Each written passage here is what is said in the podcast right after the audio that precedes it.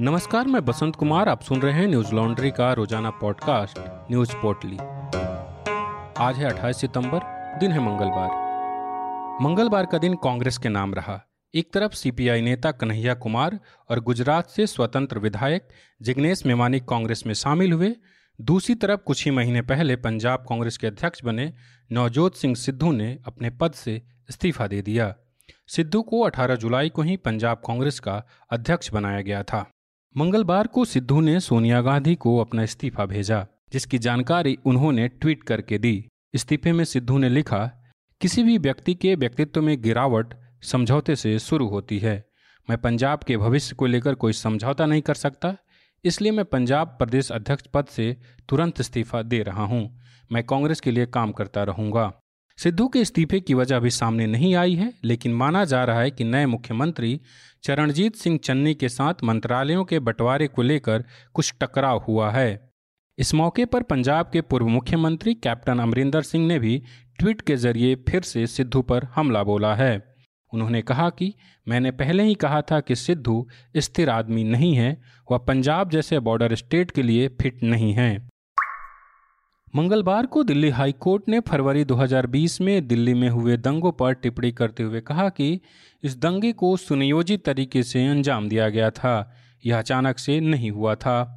Court ने एक आरोपी को जमानत देने से इनकार करते हुए टिप्पणी की।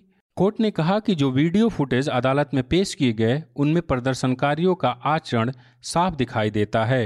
सरकार के साथ साथ शहर में लोगों के सामान्य जीवन को बाधित करने के लिए दंगे सुनियोजित ढंग से कराए गए। अदालत ने कहा कि सीसीटीवी कैमरों को नष्ट करना भी एक साजिश थी। यह भी स्पष्ट होता है कि दंगाइयों ने बेरहमी से पुलिस अधिकारियों पर लाठी डंडों से हमला किया था। बता दें कि दिल्ली दंगे में 53 लोग मारे गए थे और करीब 200 लोग घायल हुए थे। कोर्ट ने यह टिप्पणी मंगलवार को आरोपी मोहम्मद इब्राहिम की जमानत याचिका पर सुनवाई के दौरान की। जस्टिस सुब्रमण्यम प्रसाद ने आरोपी मोहम्मद इब्राहिम के जमानत की अपील खारिज कर दी, जिसे दिसंबर में गिरफ्तार किया गया था। इब्राहिम को सीसीटीवी फुटेज में तलवार लहराते हुए देखा गया था।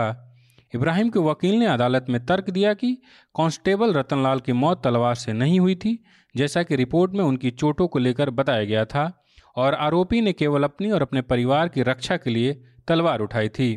दरअसल उत्तर पूर्वी दिल्ली के चांदबाग में दंगे के दौरान एक भीड़ ने पुलिसकर्मियों पर भी हमला किया था।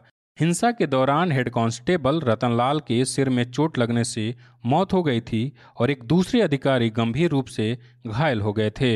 इब्राहिम को जमानत देने से इनकार करते हुए जस्टिस सुब्रमण्यम प्रसाद ने कहा, सीसीटीवी कैमरों की व्यवस्थित रूप से तोड़फोड़ भी शहर में कानून व्यवस्था को बिगाड़ने के लिए पहले से बनाई गई साजिश की पुष्टि करता है।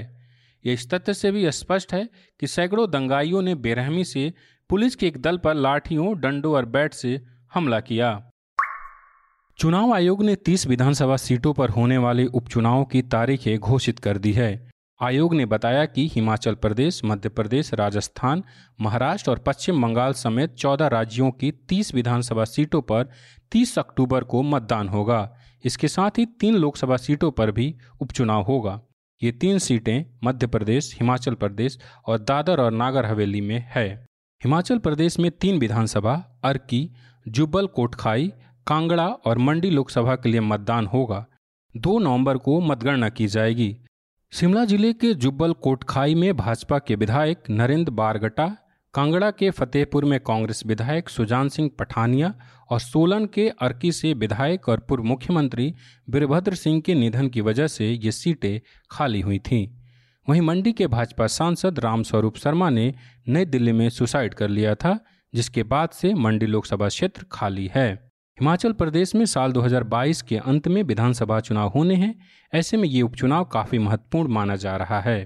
हिमाचल प्रदेश के अलावा आंध्र प्रदेश की 1, असम की 5, बिहार की 2, हरियाणा की 1, कर्नाटक की 2, मध्य प्रदेश की 3, महाराष्ट्र की 1, मेघालय की 3, नागालैंड की 1, राजस्थान की 2, तेलंगाना की 1 और पश्चिम बंगाल की 4 विधानसभा सीटों पर भी उपचुनाव होने हैं। 30 सितंबर को पश्चिम बंगाल में भी उपचुनाव होगा। यहाँ की भवानीपुर विधानसभा सीट से मुख्यमंत्री ममता बनर्जी मैदान में हैं। तीसरी बार मुख्यमंत्री के रूप में कार्यभार संभालने वाली ममता बनर्जी को पद पर बने रहने के लिए यह उपचुनाव जीतना जरूरी है। इसका परिणाम 3 अक्टूबर को घोषित किया जाएगा। एक जनहित याचिका में भवानीपुर सीट पर उपचुनाव कराने के लिए निर्वाचन आयोग के संवैधानिक अनिवार्यता के तर्क को चुनौती दी गई थी, जिसको लेकर कोलकाता हाईकोर्ट ने मंगलवार को फैसला सुनाया कि भवानीपुर विधानसभा सीट पर हो रहे उपचुनाव को रद्द नहीं किया जाएगा।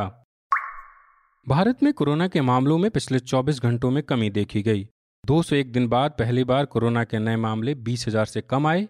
स्वास्थ्य और परिवार कल्याण मंत्रालय के आंकड़ों के मुताबिक पिछले 24 घंटों में कोरोना के 18,795 नए मामले सामने आए, जबकि 179 लोगों की मौत हो गई।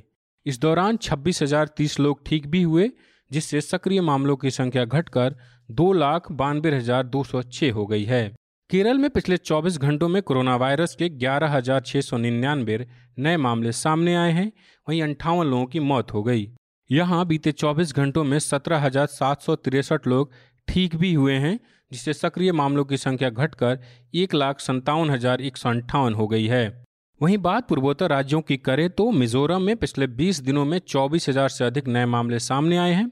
5 राज्य जहां कोरोना के सबसे अधिक मामले सामने आ रहे हैं, उसमें मिजोरम भी शामिल है।